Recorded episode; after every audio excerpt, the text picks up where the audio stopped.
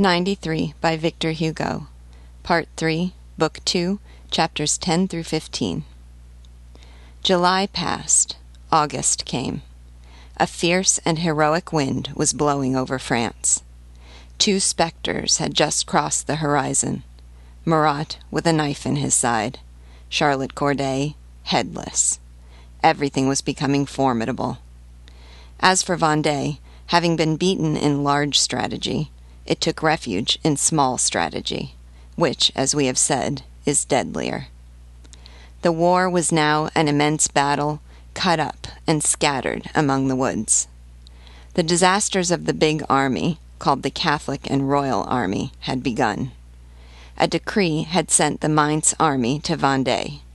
Eight thousand Vendéans had died at Ancenis. The Vendéans had been repulsed from Nantes, dislodged from Montaigu, expelled from Thouars, driven away from Noirmoutier, thrown out of Cholet, Mortagne, and Saumur. They were evacuating Parthenay, abandoning Clisson, falling back from Châtillon. They had lost a flag at Saint Hilaire. They had been beaten at Pornic, Les Sables, Fontenay, Douai, Château-d'Eau, Pont de Cé. They were stopped at Luçon, retreating at La Châtaigneraie, being routed at Roche-sur-Yon. On the other hand, however, they were threatening La Rochelle, and in the waters of Guernsey, an English fleet commanded by General Craig and carrying several English regiments mingled with the best officers of the French navy awaited only a signal from the Marquis de Lantenac to land. This landing might have given victory back to the Royalist revolt. Pitt was a political felon. In politics, there is treason, just as in an ornamental display of weapons, there is a dagger. Pitt stabbed our country and betrayed his own, for to dishonor one's country is to betray it. Under him and through him, England waged a treacherous war. She spied, cheated, and lied. She was a poacher and a forger. She stopped at nothing. She stooped to petty details of hatred. She monopolized tallow, which cost five francs a pound. A letter from Prigent, Pitt's agent in Vendée, which was taken from an Englishman in Lille, contained these lines I beg you not to spare money. We hope that the assassinations will be carried out with prudence. Disguised priests and women are best for this operation. Send sixty thousand pounds to Rouen and fifty thousand to Caen. Barère read this letter to the convention on August 1st. These perfidies were answered by Perenne's cruelties, and later, Carrier's atrocities. The Republicans of Metz and the South were asking to march against the rebels. A decree had ordered the formation of 24 companies of pioneers to set fire to the hedges and fences of Le Bocage. It was an extraordinary crisis. The war stopped at one point only to begin at another. No mercy, no prisoners, was the cry on both sides. History was filled with a terrible shadow. In that month of August, the Tourgue was besieged. One evening, while the stars were coming out in the calm of a summer twilight, not one leaf was stirring in the forest, not one blade of grass was quivering on the plain. Suddenly, in the silence of nightfall, the sound of a hunting horn was heard. It had come from the top of the tower. It was answered by the sound of a bugle from below. At the top of the tower was an armed man. Below, in the shadows, there was a camp. Swarming black shapes could be vaguely distinguished in the darkness around the Tour Gauvain. These shapes were a bivouac. A few fires were beginning to blaze beneath the trees of the forest and among the heather of the plateau, dotting the shadows here and there with points of light, as though the earth wanted to adorn itself with stars at the same time as the sky. How somber are the stars of war! On the plateau side, the bivouac extended all the way to the plains, and on the forest side, it disappeared into the thickets. The Tourgue was hemmed in. The extent of the besiegers' bivouac indicated a large number of men. The camp had closed in tightly around the fortress. On the side of the tower, it came up to the rock, and on the side of the bridge, it came up to the ravine. The sound of a hunting horn was heard again, and it was again followed by the sound of a bugle. The hunting horn was the tower asking the camp, May we talk to you? The bugle was the camp answering, Yes. At that time, the Vendéens were not considered to be belligerents by the convention, and a decree had been issued forbidding the exchange of messengers with the brigands. Both sides, therefore, made up as best they could for the lack of those communications which the law of nations authorizes in ordinary war and prohibits in civil war. Hence, there was sometimes a certain understanding between the peasant horn and the military bugle. The first call was only to attract attention. The second one asked the question, Will you listen? If the bugle was silent after the second call, this signified refusal. If it answered, this signified consent, and was the signal for a short truce. When the bugle had answered the second call, the man at the top of the tower spoke as follows Men who are listening to me, I'm Gouge le Bruant, nicknamed Brise Bleue because I've exterminated many of your men, and I'm also nicknamed Imanus because I'll kill even more than I've killed already. My finger was cut off by a saber blow against the barrel of my gun during the attack on Granville, and at Laval you guillotined my father, my mother, and my sister Jacqueline, aged eighteen. That's who I am.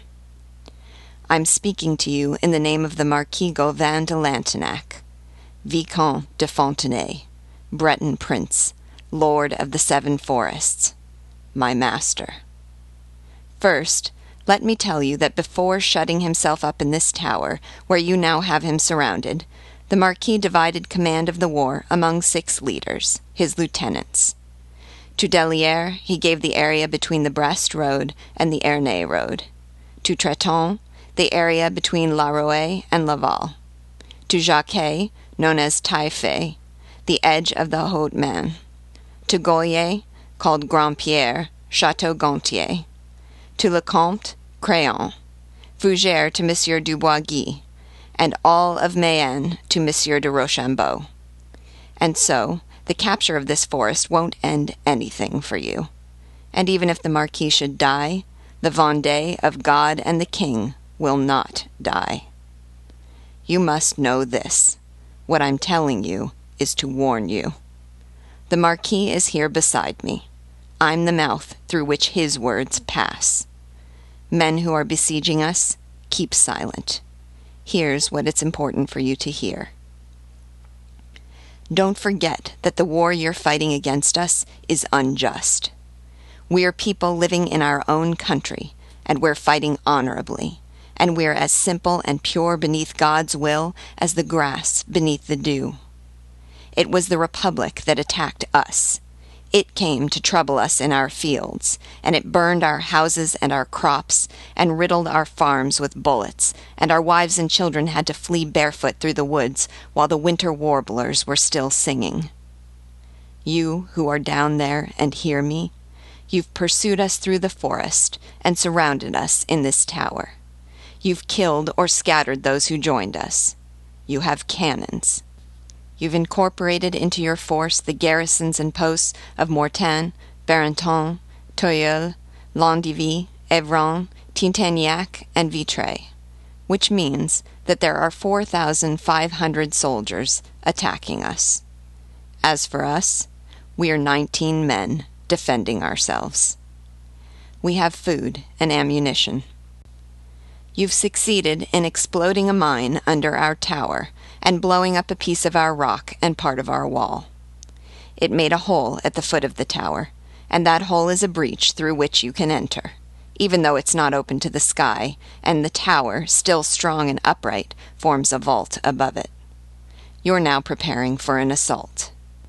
And we, first of all, the Marquis, who's a prince in Brittany and secular prior of the Abbey of Saint Marie de Lantenac, where a daily mass was established by Queen Jeanne, and then the other defenders of the tower, including the Abbe Turmeau, known in war as Grand Francoeur, my comrade Guinoiseau, who's captain of the Camp Vert, my comrade Champeniver, who's captain of the Camp de la Voine, my comrade La Musette, who's captain of the Camp de Fourmi, and I, a peasant, who was born in the town of Dun, where the Moriandre brook flows. We all have something to tell you. Men at the bottom of this tower, listen. We have in our hands three prisoners, who are three children. These children were adopted by one of your battalions, and they're yours. We offer to give these three children back to you. On one condition that we be allowed to leave in freedom. If you refuse, listen carefully. You can attack in only two ways through the breach from the direction of the forest, and across the bridge from the direction of the plateau. The building on the bridge has three floors. On the bottom floor, I, Imanus, have put six barrels of tar and a hundred bundles of dried heather. On the top floor, there's straw. On the middle floor, there are books and paper. The iron door that connects the bridge with the tower is locked, and the Marquis has the key on him. I've made a hole under the door and through that hole passes a sulphurated fuse. One end of it is in one of the barrels of tar, and the other is within reach of my hand, inside the tower. I'll light it whenever I choose. If you refuse to let us leave, the three children will be placed on the second floor of the house on the bridge, between the floor where the fuse leads to the tar and the floor where the straw is, and the iron door will be locked behind them. If you attack across the bridge, it will be you who set fire to the building. If you attack through the breach, we will do it. If you attack across the bridge and through the breach at the same time, the building will be set on fire by both you and us. And in any case, the three children will die. You must now accept or refuse. If you accept, we'll leave the tower. If you refuse, the children will die. That's all I have to say. The man who had been speaking from the top of the tower became silent. A voice cried out from below. We refuse. This voice was abrupt and stern. Another voice, less harsh but still firm, added, we give you 24 hours to surrender unconditionally. There was a silence. Then the same voice continued. If you haven't surrendered by this time tomorrow, we'll begin the assault. And the first voice said, And in that case, we'll give no quarter. To this fierce voice, another voice replied from the top of the tower. A tall figure leaned forward between two crenels and the Marquis de Lantenac's severe face became recognizable in the starlight. He stared down into the shadows, apparently looking for someone. Then he called out, Ah, it's you, priest. Yes, it's I, traitor, replied the harsh voice from below. The implacable voice was Cimourdain's. The younger and less peremptory voice was Gauvain's. In thinking he recognized the Abbe Cimourdain, the Marquis de Lantenac had not been mistaken. As we have seen, Cimourdain had become famous within a few weeks in that region made bloody by civil war. There was no notoriety more sinister than his. People said, Marat in Paris, Chalier in Lyons, Cimourdain in Vendée. They vilified the Abbe Cimourdain with all the respect they had formerly had for him. Such is the effect of a doffed cassock. Cimourdain aroused horror. A severe man is unfortunate. Those who see his acts condemn him, yet anyone who could see into his conscience might absolve him. A Lycurgus who is not explained seems to be a Tiberius. Be that as it may, the Marquis de Lantenac and the Abbe Cimourdain were equal on the scales of hatred. the curses of the Royalists against Cimourdain balanced the imprecations of the Republicans against Lantenac. Each of these two men was a monster to the opposing camp, as was shown by the curious fact that while Prieur de la Marne was putting a price on Lantenac's head in Granville, Charette was putting a price on Cimourdain's head in Noirmoutier.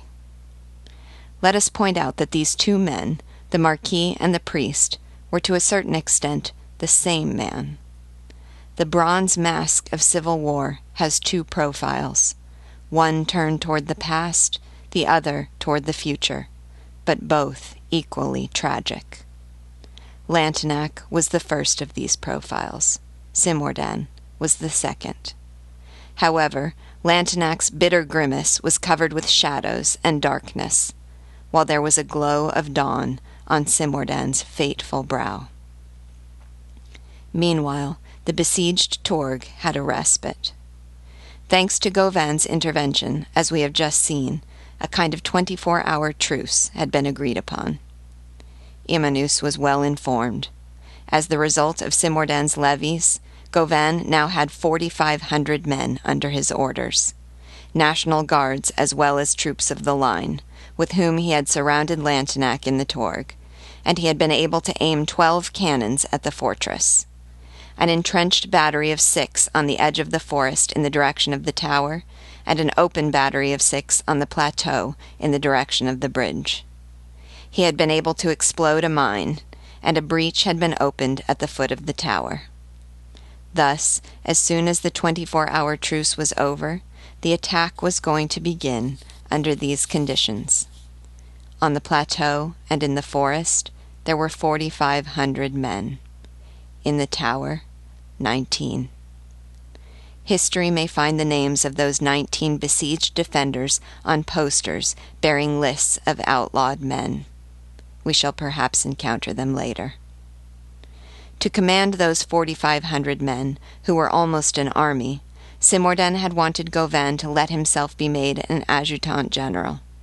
Gauvain had refused, and had said, When Lantenac is captured, we'll see. I haven't yet earned anything. Giving such large commands to men of low rank was a common Republican practice. Bonaparte was an artillery major and the commanding general of the army of Italy at the same time. The Tour Gauvain had a strange destiny. A Gauvain was attacking it, a Gauvain was defending it. Hence a certain reserve in the attack, but not in the defense, for Monsieur de Lantenac was one of those men who spare nothing, and besides, he had lived mainly at Versailles, and had no deep feeling for the Tourgue, which he scarcely knew. He had gone there because he had no other refuge, that was all. He would have demolished it without a qualm. Gauvain was more respectful. The weak point of the fortress was the bridge, but in the library, which was on the bridge, there were the family archives. If the assault took place there, the burning of the bridge would be inevitable, and it seemed to Gauvain that to burn the family archives would be to attack his forefathers.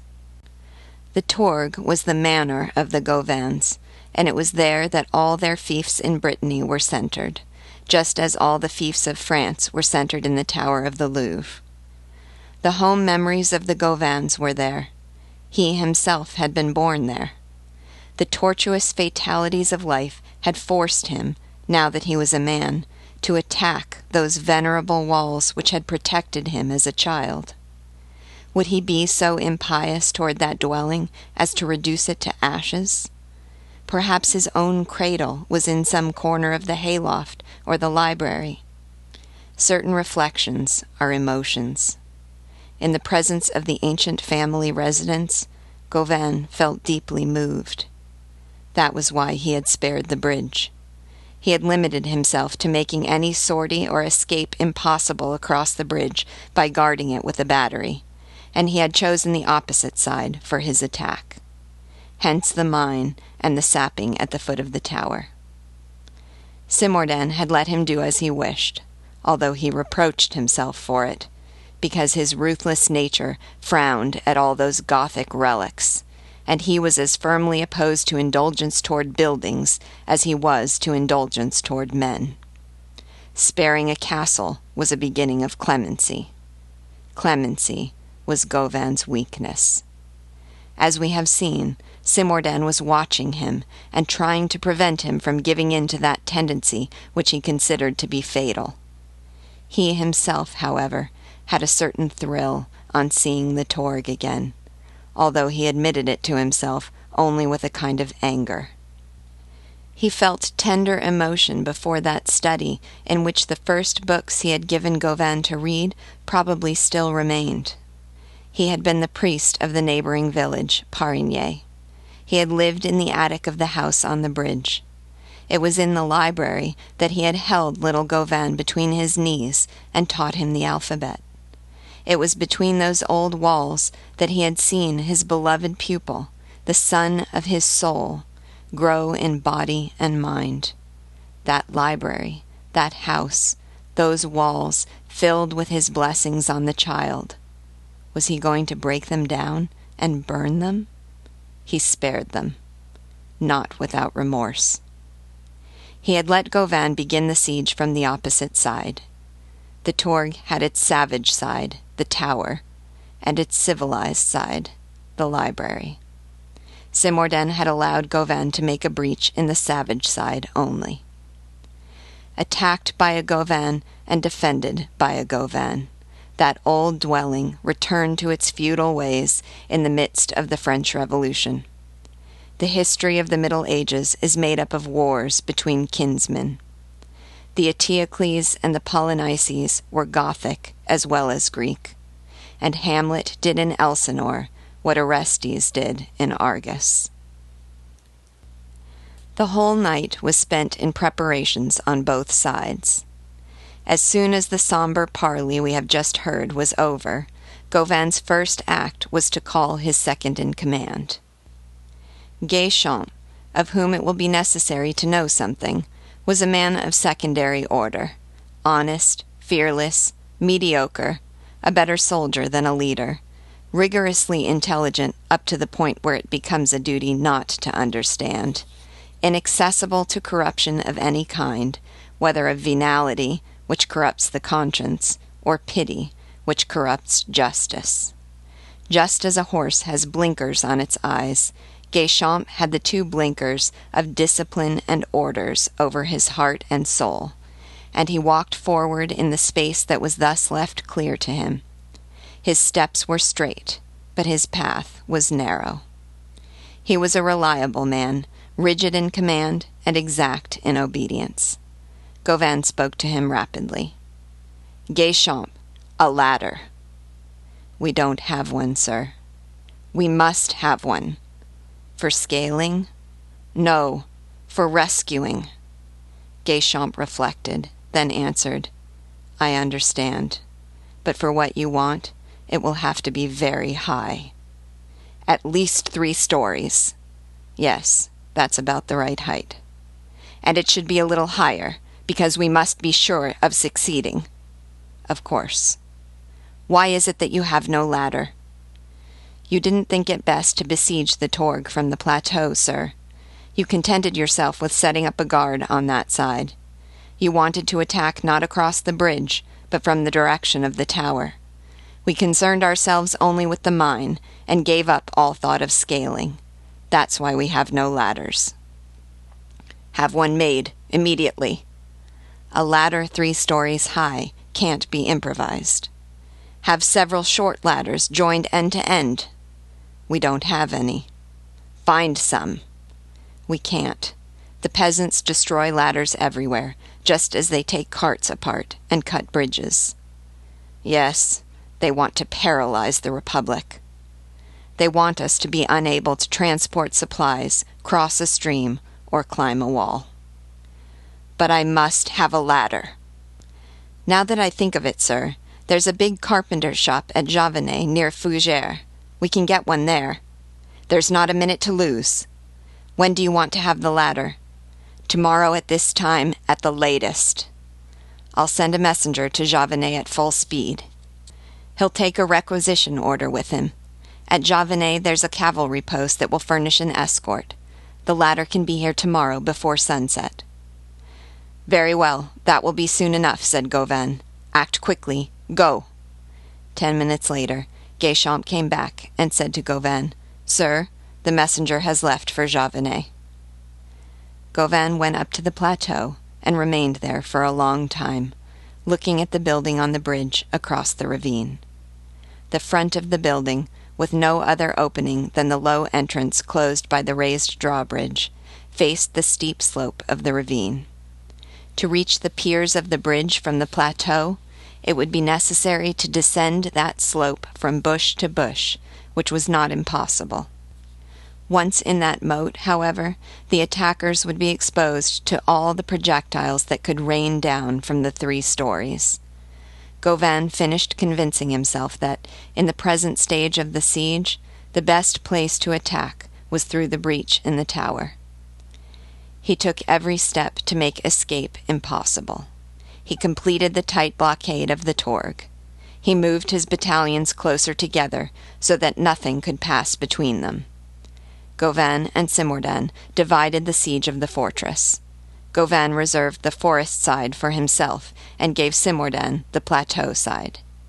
It was agreed that while Gauvain, supported by Guéchamp, was conducting the attack through the breach, Cimourdain would guard the bridge with every match of the open battery lighted. While preparations for attack were being made outside the tower, preparations for resistance were being made inside it. It is not without a real analogy that a tower is also called a douve, barrel stave. A tower is sometimes struck by a mine as a stave is struck by a punch. The wall is opened like a bunghole. This is what had happened to the Tourgue. The powerful punch blow given by two or three hundred pounds of gunpowder had made a hole all the way through the enormous wall. This hole started from the foot of the tower, went through the thickest part of the wall, and ended at the ground floor in a kind of formless arcade. To make the hole practicable for an assault, the attackers had widened and shaped it with cannon shots. The ground floor into which this breach penetrated was a big, round, bare room with a central pillar which supported the keystone. This room, the largest in the whole stronghold, was no less than forty feet in diameter. Each floor of the tower was composed of a similar, though smaller, room, with little cells in the embrasures of the loopholes. The ground floor room had no loopholes, air vents, or windows. It had the same amount of light and air as a tomb. The door to the dungeon, made of more iron than wood, was in the ground floor room. Another door in this room opened onto a staircase, which led to the rooms above. All the staircases were made inside the thickness of the wall. It was in this room that the attackers could arrive through the breach they had made. Once it was taken, they would still have to take the tower. It had never been possible to breathe in that low room. No one had ever spent 24 hours in it without suffocating. Now, thanks to the breach, one could live in it. That was why the defenders had not closed the breach. Besides, what would have been the use? The cannons would have reopened it. They attached an iron holder to the wall and put a torch in it, which lighted the ground floor. And now how were they to defend themselves there? It would have been easy, but useless, to wall up the hole. A retirade would be better. A retirade is a breastwork with a re-entrant angle, a kind of slanting barricade, which enables the defenders to converge their fire on the attackers, and closes the breach on the inside while leaving it open on the outside. They had no lack of materials. They built a retirade with slits through which muskets could be fired. The angle of the retirade was supported by the central pillar, and the two wings touched the wall on either side. Having done this, they placed small mines at the right places. The Marquis directed everything. He was the other men's inspirer, commander, guide, and master. He had an awesome soul. Lantenac belonged to that breed of 18th century warriors who saved cities at the age of 80. He was like Count Alberg, who, when nearly a hundred years old, drove the King of Poland from Riga. Courage, my friends, said the Marquis. At the beginning of this century, in 1713, at Bender, Charles XII, shut up in a house with three hundred Swedes, held off twenty thousand Turks. They barricaded the two lower stories, fortified the rooms, crenellated the alcoves, buttressed the doors with beams hammered into place. However, they could not block the spiral staircase which connected all the floors, for they had to have freedom of movement there, and to close it to the attackers would have meant closing it to themselves as well. The defense of a place always has such a weak point. The Marquis, as tireless and robust as a young man, lifted beams, carried stones, set an example, put his hand to the work, commanded, helped, fraternized, and laughed with that ferocious clan. Yet he always remained a lord, haughty, familiar, elegant, and fierce. He would tolerate no reply to his orders. He said, If half of you were to revolt, I'd have them shot by the other half, and defend the tower with those who were left. Such things make a leader worshipped by his men. While the Marquis was occupied with the breach and the tower, Imanus was occupied with the bridge. At the beginning of the siege, the ladder, hanging crosswise outside and below the windows of the second floor, had been drawn inside at the Marquis's order and placed in the library by Imanus. It was perhaps this ladder that Gauvain wanted to replace. The windows of the first floor, called the guard room, were defended by a triple armor of iron bars set into the stone, and it was impossible to go in or out through them. There were no bars on the windows of the library, but they were very high. Imanus took with him three men who, like himself, were capable and determined to stop at nothing. These men were Hoisnard, called Branche d'Or, and the two Piquambois brothers. Imanus took a dark lantern, opened the iron door, and carefully inspected the three floors of the building on the bridge. Hoisnard Branche d'Or was as implacable as Imanus, having had a brother killed by the Republicans. Imanus examined the top floor, which was filled with hay and straw, and the bottom floor, where he had several fire pots brought in and added to the barrels of tar. He had the bundles of heather placed in contact with the barrels, and he checked the condition of the fuse, one end of which was on the bridge, while the other was in the tower. On the floor under the barrels and the bundles of heather he spread a pool of tar, and immersed the end of the fuse in it. Then he brought into the library, between the first floor where the tar was and the top floor where the straw was, the three cribs, in which Rene Jean, Gros and Georgette lay sound asleep. The cribs were moved very gently in order not to wake up the children. They were simple country cribs, low wicker baskets that are placed on the floor, thus enabling the child to get out alone and unaided. Imanus had a bowl of soup and a wooden spoon placed beside each crib. The latter, taken from its hooks, had been laid on the floor against the wall. Imanus had the three cribs placed end to end along the other wall, opposite the ladder. Then, thinking that drafts might be useful, he opened wide the six windows of the library. It was a summer night, blue and warm. He sent the Piquambois brothers to open the windows on the floor below and the floor above. On the eastern side of the building, he had noticed some big, old, dried out ivy, the color of tinder, which covered one whole side of the bridge from top to bottom and framed the windows of all three stories. He thought that this ivy would do no harm.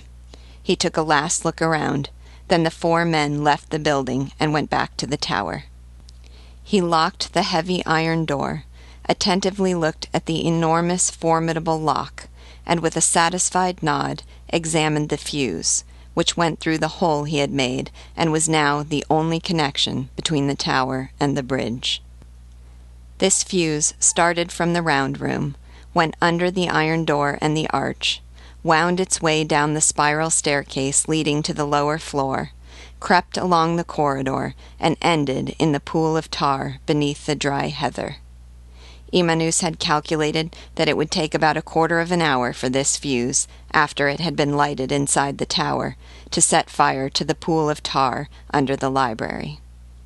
Having made all these arrangements and inspections, he took the key to the iron door back to the Marquis de Lantenac, who put it in his pocket. It was important to watch all the attacker's movements. With his cowherd's horn hanging from his belt, Imanus posted himself as a sentinel in the turret on the platform at the top of the tower.